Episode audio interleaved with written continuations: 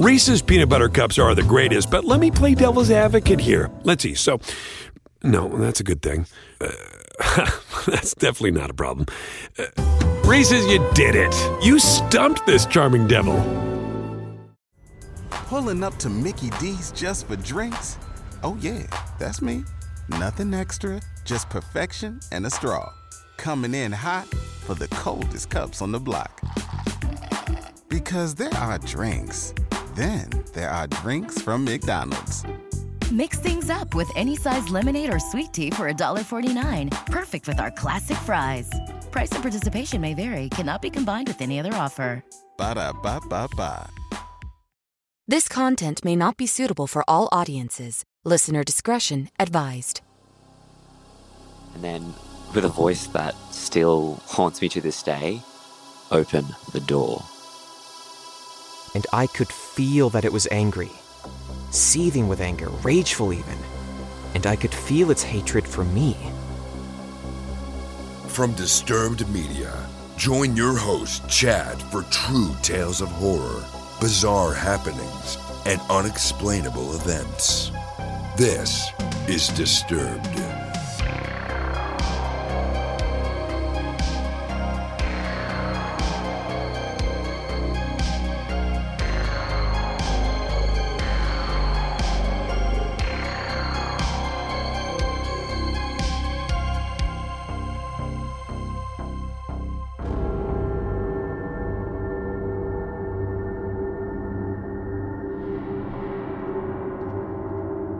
Welcome back in, everyone, and thanks for joining me. This week, I'm bringing you one lengthy story and a listener voicemail that will terrify and horrify. So sit back and listen close as we dive into the horror.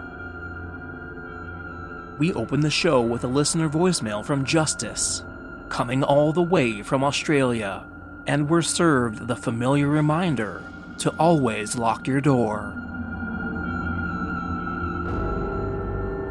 This story comes all the way from Australia.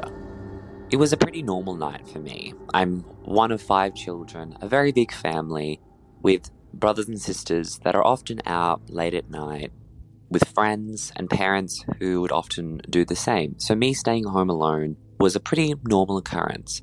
At this point in time, I was around 20 years old, so a, a fully formed adult, so staying alone wasn't something that I was scared of at this point. For some context on this particular night, it was around 11 pm at night. I was watching TV in our living room, which, for some further context, was on the second floor of our home. For a brief description of our house itself, it was probably the largest home on the street at the end of a cul de sac. For anyone who would be walking past the house, would probably acknowledge that it was, you know, quite impressive. At this point in time, at 11 pm, I did not have any lights on, as I was just watching TV and a big fan of horror, but also not someone who gets scared quite easily. So, sitting in the living room with all the lights off, watching something scary was something that I was actually quite fond of and got a thrill out of. At around 11:30 p.m., halfway through a film, I heard some noise downstairs at the front door. Me not really making anything of it, just thinking it was one of my siblings or my parents coming home, just ignored it. When the sound started to grow a little louder, I thought, okay, maybe one of my brothers or sisters has forgotten their keys, knowing full well that my parents have their keys, so it must have been one of them. The sound itself continued, more like scratching at a door handle. I called out for my brother, who, for the sake of this, we'll call Peter. I called out for Peter mainly because he's someone in my family who would likely forget his key. I called out for him, saying, Hey Peter, is that you? No response. Could hear it still. Called out again. Hey Peter, did you forget your key? Still no response. The scratching continues. I pause the TV and listen for a little longer. A long silence, and then once again. Peter? Silence. I'm still not really scared. I'm thinking maybe he hasn't heard me, although my voice itself can travel quite far. But I think to myself, maybe it's best I just, you know, go down to the front door and see if it's Peter and he needs to be let in. As I'm going towards the front door, I see it.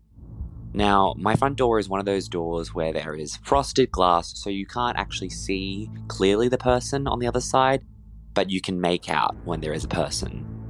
In this case, I see a dark figure. I go towards the door, and the figure is still. There's no more scratching, just standing there.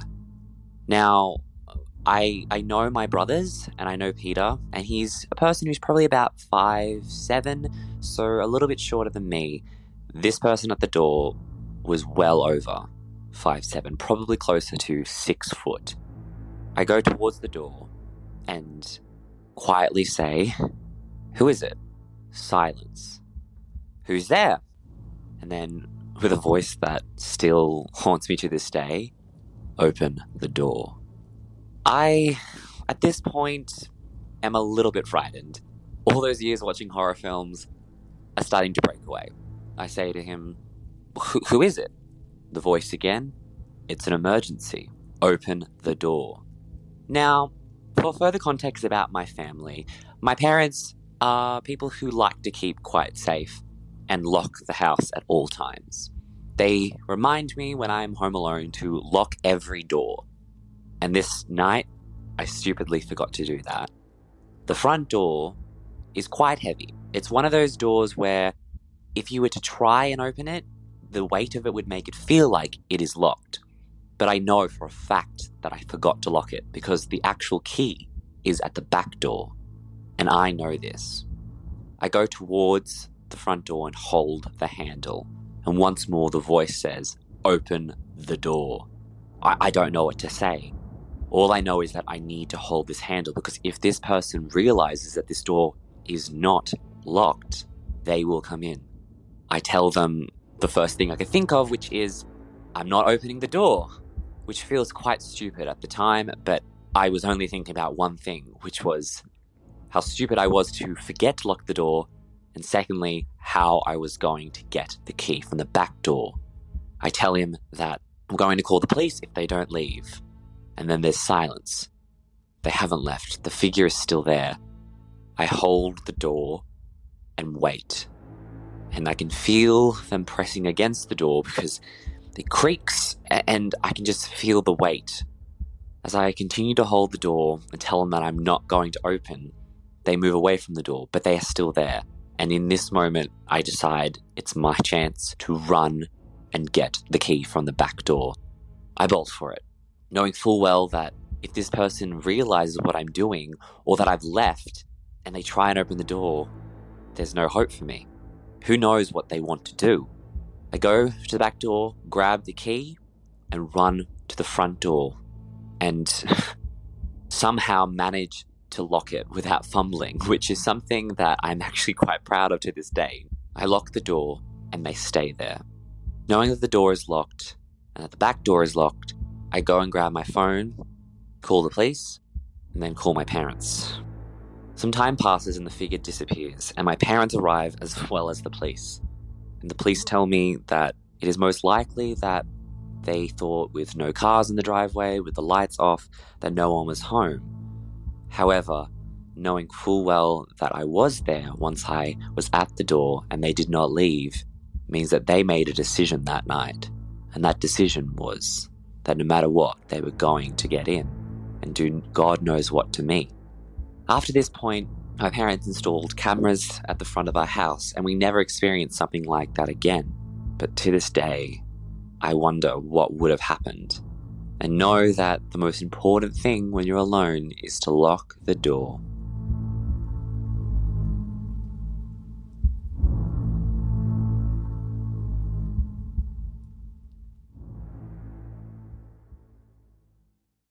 Reese's peanut butter cups are the greatest, but let me play devil's advocate here. Let's see. So, no, that's a good thing. Uh, that's definitely not a problem. Uh, Reese's, you did it. You stumped this charming devil. Waiting on a tax return? Hopefully, it ends up in your hands. Fraudulent tax returns due to identity theft increased by 30% in 2023. If you're in a bind this tax season, LifeLock can help. Our US based restoration specialists are experts dedicated to helping solve your identity theft issues. And all LifeLock plans are backed by the Million Dollar Protection Package. So we'll reimburse you up to the limits of your plan if you lose money due to identity theft. Help protect your information this tax season with LifeLock. Save up to 25% your first year at LifeLock.com slash aware. Hello, this is Dr. Grande, the host of True Crime Psychology and Personality.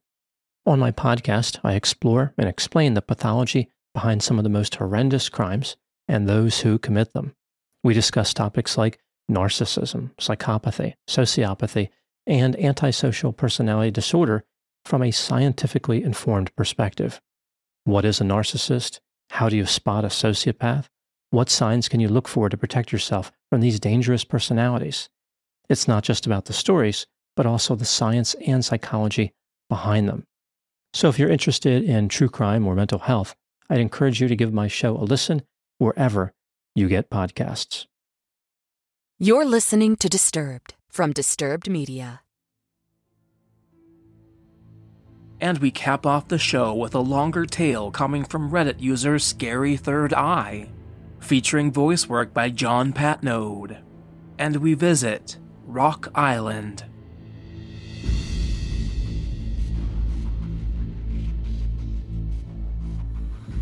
Rock Island is a state park located at the tip of Door County, Wisconsin on Lake Michigan. It's a difficult place to get to. To get to the island, you have to take a car ferry from Ellison Bay to Washington Island, drive across Washington Island to Jackson Harbor, then take a pedestrian only ferry to Rock Island.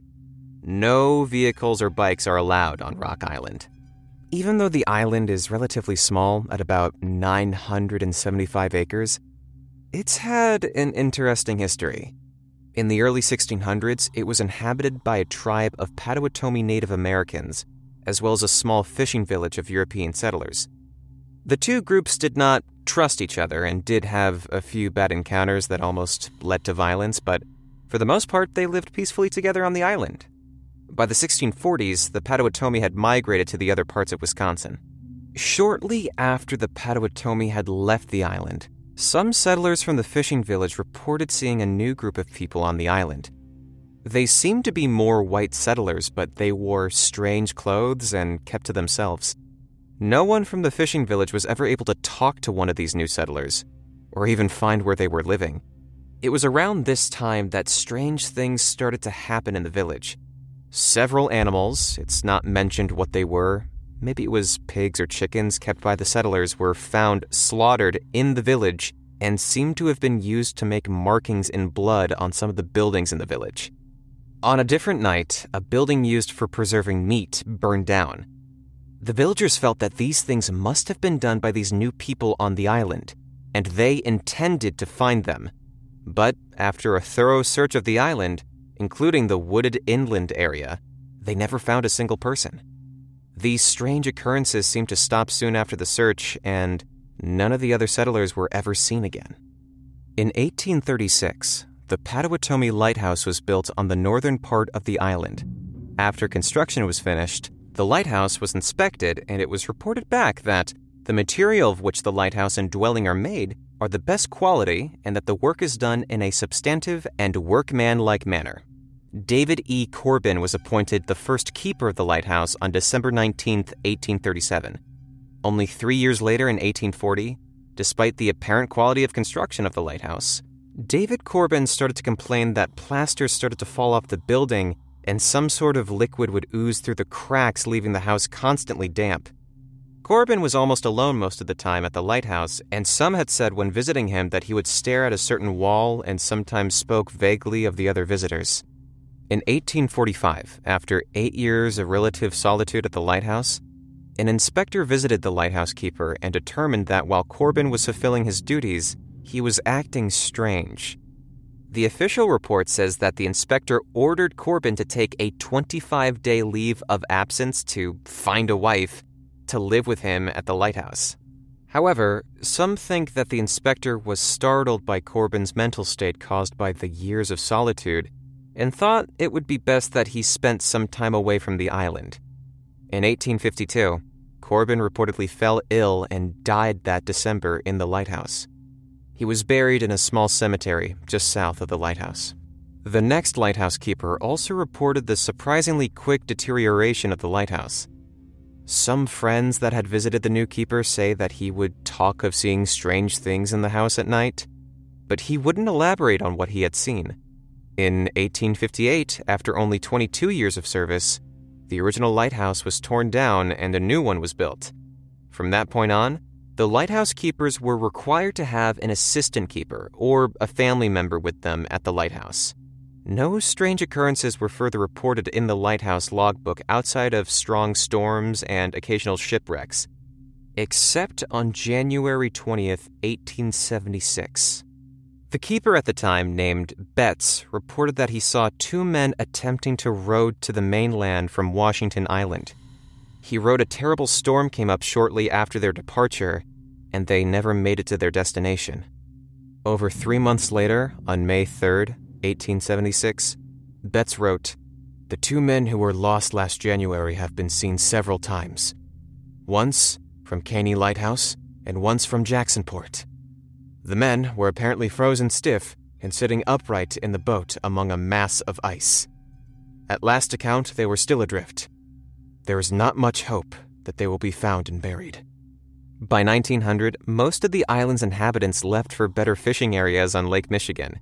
In 1910, a successful business owner and inventor, Chester Thordarson, purchased all of the island except for the land that the lighthouse occupied in the north.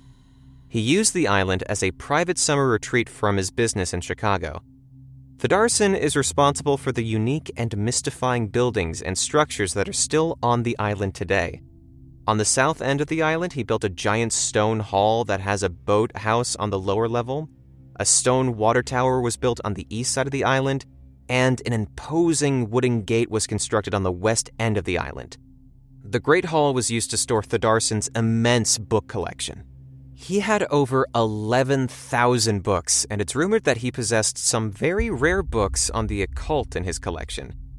Thordarson died of heart failure on January 6, 1945, though some have speculated that he saw something that actually scared him to death.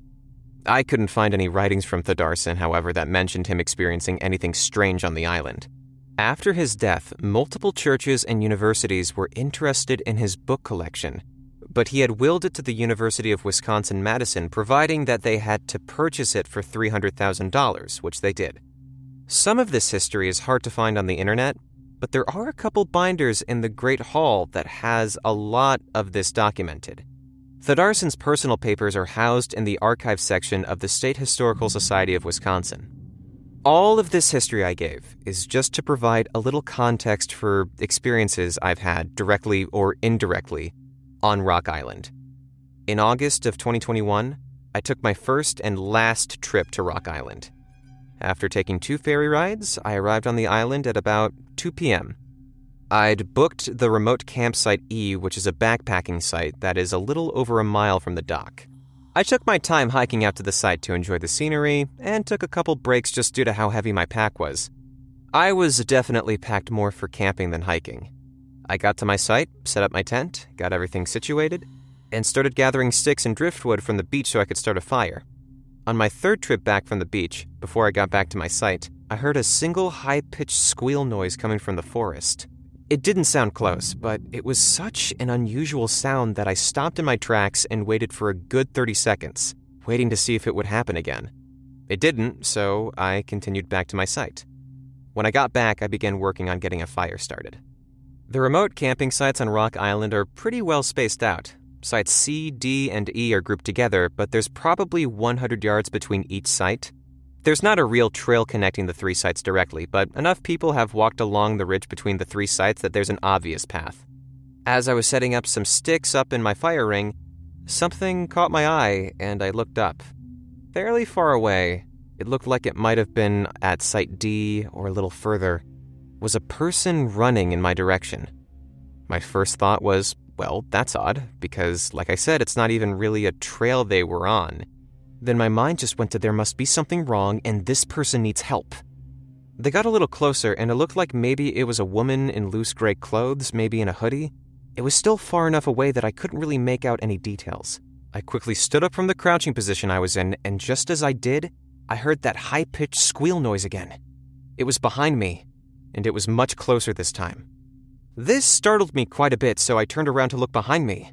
I scanned the trees for a couple seconds, but I didn't see or hear anything. I turned back around because I knew the person running must be getting close, but now they were gone. Again, I stood there and scanned the trees, but did not see them anywhere. I was so confused, I was kind of frozen for a few seconds. It was all very strange, but I was able to reason it out of my head that it was just a fellow camper from Site C or D that was maybe running to the pit toilet that was a couple hundred yards west of the sites. I tried to forget about it, but it was really just bothering me. I did not like whatever that squeal noise was, and I just felt strange. With some effort, I decided to let it go and started my fire. I had a quick meal and a couple adult beverages, then decided to take a little walk. I hadn't seen Site C or D yet, so I thought I would check those out and see if I did have some neighbors camping nearby. Site D was empty. I did see the path that led from that site to the main trail and pit toilets, so that made me feel a little less uneasy about the runner. I figured it was maybe someone from Site C that took a strange way to get to the main trail by going through Site D. It didn't make a ton of sense because I probably still should have seen them, but it made me feel better. I continued on to Site C and saw that there was a tent set up. I really didn't want to bother anyone, but I just thought I would go over with the excuse that I would introduce myself as a camping neighbor from Site E and see if anyone looked like they might have been the person running earlier. I came up on the site and there was a couple sitting at the picnic table. Neither of them looked like they would have been the person I saw running. I introduced myself and they introduced themselves. They were probably in their mid 30s, they were very nice, and both seemed to be pretty drunk, but a quiet drunk. I didn't ask about the runner or the squealing noises because I thought it might be weird. I wished them a good night and walked back to my tent. When I got back, I had a cigar and a few more drinks. It got dark, and it started as a perfect night. The sky was clear, and I was just staring up and looking at millions of stars. I felt better about everything from earlier and felt stupid about the whole thing and decided to get some sleep. It was a long day, so I fell asleep almost immediately. At around 2:30 a.m., I woke up by a huge boom of thunder. It started downpouring. The wind picked up and the temperature dropped. I love camping in the rain, but I do not like camping in a lightning storm. A pretty big storm came through, and I was starting to worry. The wind was whipping at my tent, and the ground was shaking from the thunder and lightning. I did not feel good about being out there in a tent and felt very exposed. The storm lasted for about an hour before it became just a light, steady drizzle. I was just starting to fall back asleep when I heard the squeal noise again. I opened my eyes up wide in the dark and just laid there silent. There was another loud squeal noise, and it was pretty close. I knew there are no real dangerous animals on Rock Island. There are deer and porcupines, but nothing like bears or wolves. Knowing that still didn't make me feel better, though. There was just something about that squeal that I didn't like. I say squeal because that's the best I can describe it. It sounded to me like a pig squeal. I honestly don't know that much about pig noises, but that's what I thought of when I heard it an injured or angry pig squeal. I continued to lay in my tent and started to hear footsteps outside my tent. It was still raining, so the sounds were a little buried in the sound of the rain, but it definitely sounded like a somewhat large animal or a human walking around. I sat up in my tent and took a knife I had out just to feel better. In my head, I just kept saying, You know, it's just an animal. It's fine. There's nothing in these woods that can hurt you. I listened as the footsteps started moving away from my tent. I just sat there being still, holding my knife for maybe 10 minutes without hearing anything else. I started thinking to myself, It's fine. It was just an animal. You're being stupid, and you need to get some sleep. I was just about to lay back down when there was a very loud squeal, and it was right outside my tent. It felt like my heart just stopped and a shiver went down my spine. My heart was beating so hard my entire body was pulsing, and I felt it in my ears. It took everything in me, but I forced a get out of here! Not shouting, but as stern and mean sounding as I could at the moment. I didn't hear any more squeals or footsteps that night. But I also didn't sleep. I just sat there in my tent for maybe an hour before I laid down. Eventually, the rain stopped, and I kept laying there until the sun came up. All that time reassuring myself that I was being stupid. It was just an animal. It was probably 7 a.m. before I decided I had to get out of my tent to relieve myself. As soon as I stepped outside my tent, I saw that my picnic table had been turned over and was upside down. When I saw this, I surprisingly calmly thought, okay, this is enough. I'm leaving this island today. I checked my surroundings and nothing else seemed out of place. I eventually reasoned with myself that the wind had blown the table over during the storm. It still seemed a little strange because the table was pretty heavy and I felt like I would have heard the table flipping over, but that might have made sense. I made some cold instant coffee, had a bite to eat, started to feel better about the whole thing, then decided to go for a hike. I admit, I get easily scared when I'm camping by myself in the woods. Maybe that's natural. After I had some coffee and food and the sun came out, I realized that nothing I heard or saw was really anything that couldn't be explained. Other than not getting a good night's sleep, I was having a pretty good time. The reason I came to this island in the first place was to hike the seven mile Thordarson's Loop Trail that has a lot of interesting things to see. And I was excited to start the hike. I packed a few things in my backpack and started off. Fairly close to my site is the water tower. I had no idea how it originally worked or why it had to be a water tower, but it's an impressive building with a fireplace that looked like someone had recently had a fire in it. A little further down the trail was a cemetery where two sisters and a few others are buried, it's believed there are still more buried here in unmarked graves. These likely are some of the settlers from the old fishing village. The island has three cemeteries. There's one by the beach, and that's where Chester Thordarson is buried. There's one on the eastern part of the island where the two sisters are buried, and there's one on the northern part of the island where the original lighthouse keeper David E. Corbin is buried. There's also at least one Potawatomi burial area on the island, but no one knows exactly where that is. I kept walking on the trail until I came to a nice scenic outlook area with a bench where I sat down and drank some water. I started to hear some talking on the trail ahead of me, but I couldn't see anyone yet. There was a bend in the trail and the trees were thick, so I sat on the bench waiting for these people to come around the bend.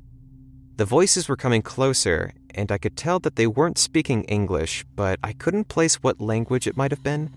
Both voices were very, very deep and guttural. Then, back in the woods, I hear a loud and quick, Ooh, ooh. Immediately, both the voices I was listening to responded with their own, Ooh, ooh, ooh, ooh. I kinda smiled because it sounded like these two heard whatever it was in the woods and they were trying to be funny and mock it by responding. I got off the bench, put my backpack back on, and started walking in the direction further down the trail where the voices were coming from. But I never did find these people. The rest of the hike went very well. I visited the cemetery where David E. Corbin is buried. I took a self guided tour of the Potawatomi Lighthouse. I passed the wooden gate that apparently used to be part of a larger structure. I walked by the Great Hall and Dock area from where I arrived on the island, visited some of the other structures on the island, came across the cemetery where Chester Thordarson is buried, then finished the loop by returning to my campsite. It was a very nice hike with a lot to see and wasn't especially difficult, but I was tired. I did walk down to Campsite C to ask the couple I spoke with the night before how they did with the storm during the night, but they had packed up and left. I was disappointed because I also really wanted to ask them about the squealing noises during the night. The rest of the evening was pretty uneventful. I built a fire, made some meals, had a cigar, and some drinks. As soon as it got dark, I was ready for bed since I had little sleep the night before. I got in my tent and quickly fell asleep. I might have been asleep for about three hours when I woke up suddenly and was immediately full alert. Nothing that I was aware of caused me to wake up, but I felt something was wrong. I sat up in my tent, and this part is a little hard to explain. A feeling of complete dread washed over me. It was unlike anything I had ever felt before. It felt like there was something in the tent with me, and I could feel that it was angry seething with anger, rageful even, and I could feel its hatred for me. It felt like something very bad was about to happen, and I couldn't do anything about it. I started to shiver uncontrollably. There was a smell of garbage or rotten meat, and it got stronger and stronger to the point where I wanted to throw up, but I couldn't because I was frozen. I had never felt so exposed and helpless. I stared forward at nothing, just frozen. And the weird thing is, I accepted whatever was about to happen to me. It was like my brain telling me that whatever is about to happen, even if it's death, will at least be a relief. Then I passed out. At least, I have to assume I passed out. That's all I remember until I woke up at about 8 a.m. that morning. When I woke up, I was lying outside of my sleeping bag, on top of it, and my legs were in an unnatural and uncomfortable position. I was on my back with my left leg straight out, and my right leg was bent so that my foot was up against my left knee. My heart started pounding, but I kept thinking to myself, it was a dream. I'm leaving right now. It was a dream. I'm leaving right now. I packed up everything very quickly and started back toward the dock to catch the first boat off the island. Since the first boat from Washington Island doesn't arrive until about 10:30 a.m., I had to kill a little time around the Great Hall and dock area. I wanted to get off the island so bad, but I did feel a little better just being out of the woods, and I could see other people. I sat down on a bench a little to the east of the dock and lit a cigar just to give me something to do while trying not to think about the night before. I was sitting a few minutes and scanning out over the water when I was startled by someone behind me saying, Hi! I jumped and was embarrassed when the person came around saying, Sorry, sorry, sorry, didn't mean to scare you. I saw you smoking and I just came over to ask if you had a lighter. I felt like an idiot and told him that it's fine. I didn't just sleep well last night and was kind of zoned out and handed him my lighter. He thanked me, lit a cigarette, then handed the lighter back to me.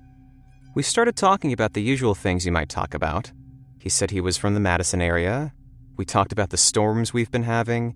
He seemed to be a real outdoorsy kind of guy and talked about his plans to move to Washington Island. It was a nice, normal conversation and kind of took my mind off the night I just had for a little bit. He seemed like a pretty nice guy.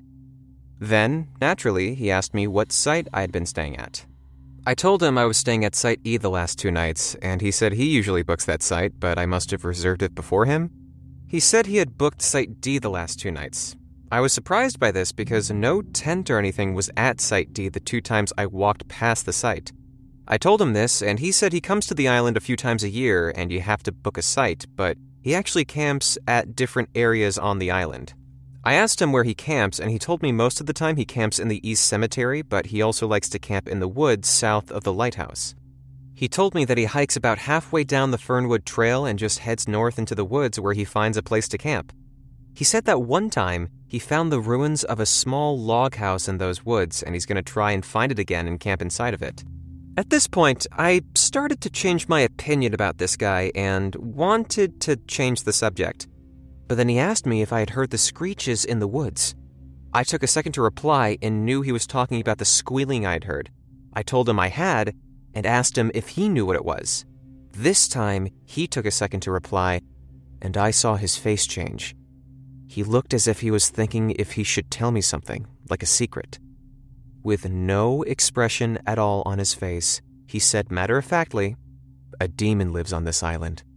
Under any other circumstance, I would have laughed this off, but not after what I experienced the night before. He looked at me and must have seen the anxiety and fear I was feeling. He surprised me by letting out a quick laugh. He asked me if I saw anything that night. I told him I hadn't seen anything, and he stared at me like he was trying to figure out something. I felt like he could tell I had experienced something. At this point, I was ready for the conversation to be over. Then he told me he had seen something in the cemetery that night. Now his face and mood kind of changed again, like he was trying to confide in me. I really did not want to ask the question, but I knew he wanted to ask me, so I asked him what he saw in the cemetery, but my voice was shaky. Then I could tell he had changed his mind about telling me. He actually looked at me with empathy and told me that what he saw was hard to explain, but if I was afraid of the screeching noises, he didn't think I should go near the cemetery. I didn't say anything right away, but he said four words without any context Keepers of the Flame. I looked at my cigar and the ash was long. I put it out and told him I was going to wait by the dock for the boat. He nodded, and I started to walk away. After a few steps, he said, Hey! And I turned around to look at him. He just said, Don't come back here. I turned around and started walking again. I don't know if that was a warning or a friendly suggestion, but I took it to heart. I was definitely not coming back to Rock Island.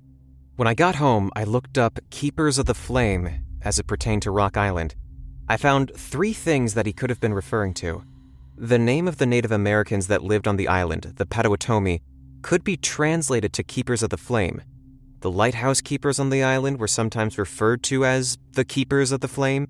Then there was also a 19th century cult that was said to visit the island from time to time that called themselves the Keepers of the Flame. I know that hundreds of people visit Rock Island every year and have a great time camping, hiking the trails, and exploring Chester Thordarson's buildings. My humble suggestion is this do not go to Rock Island.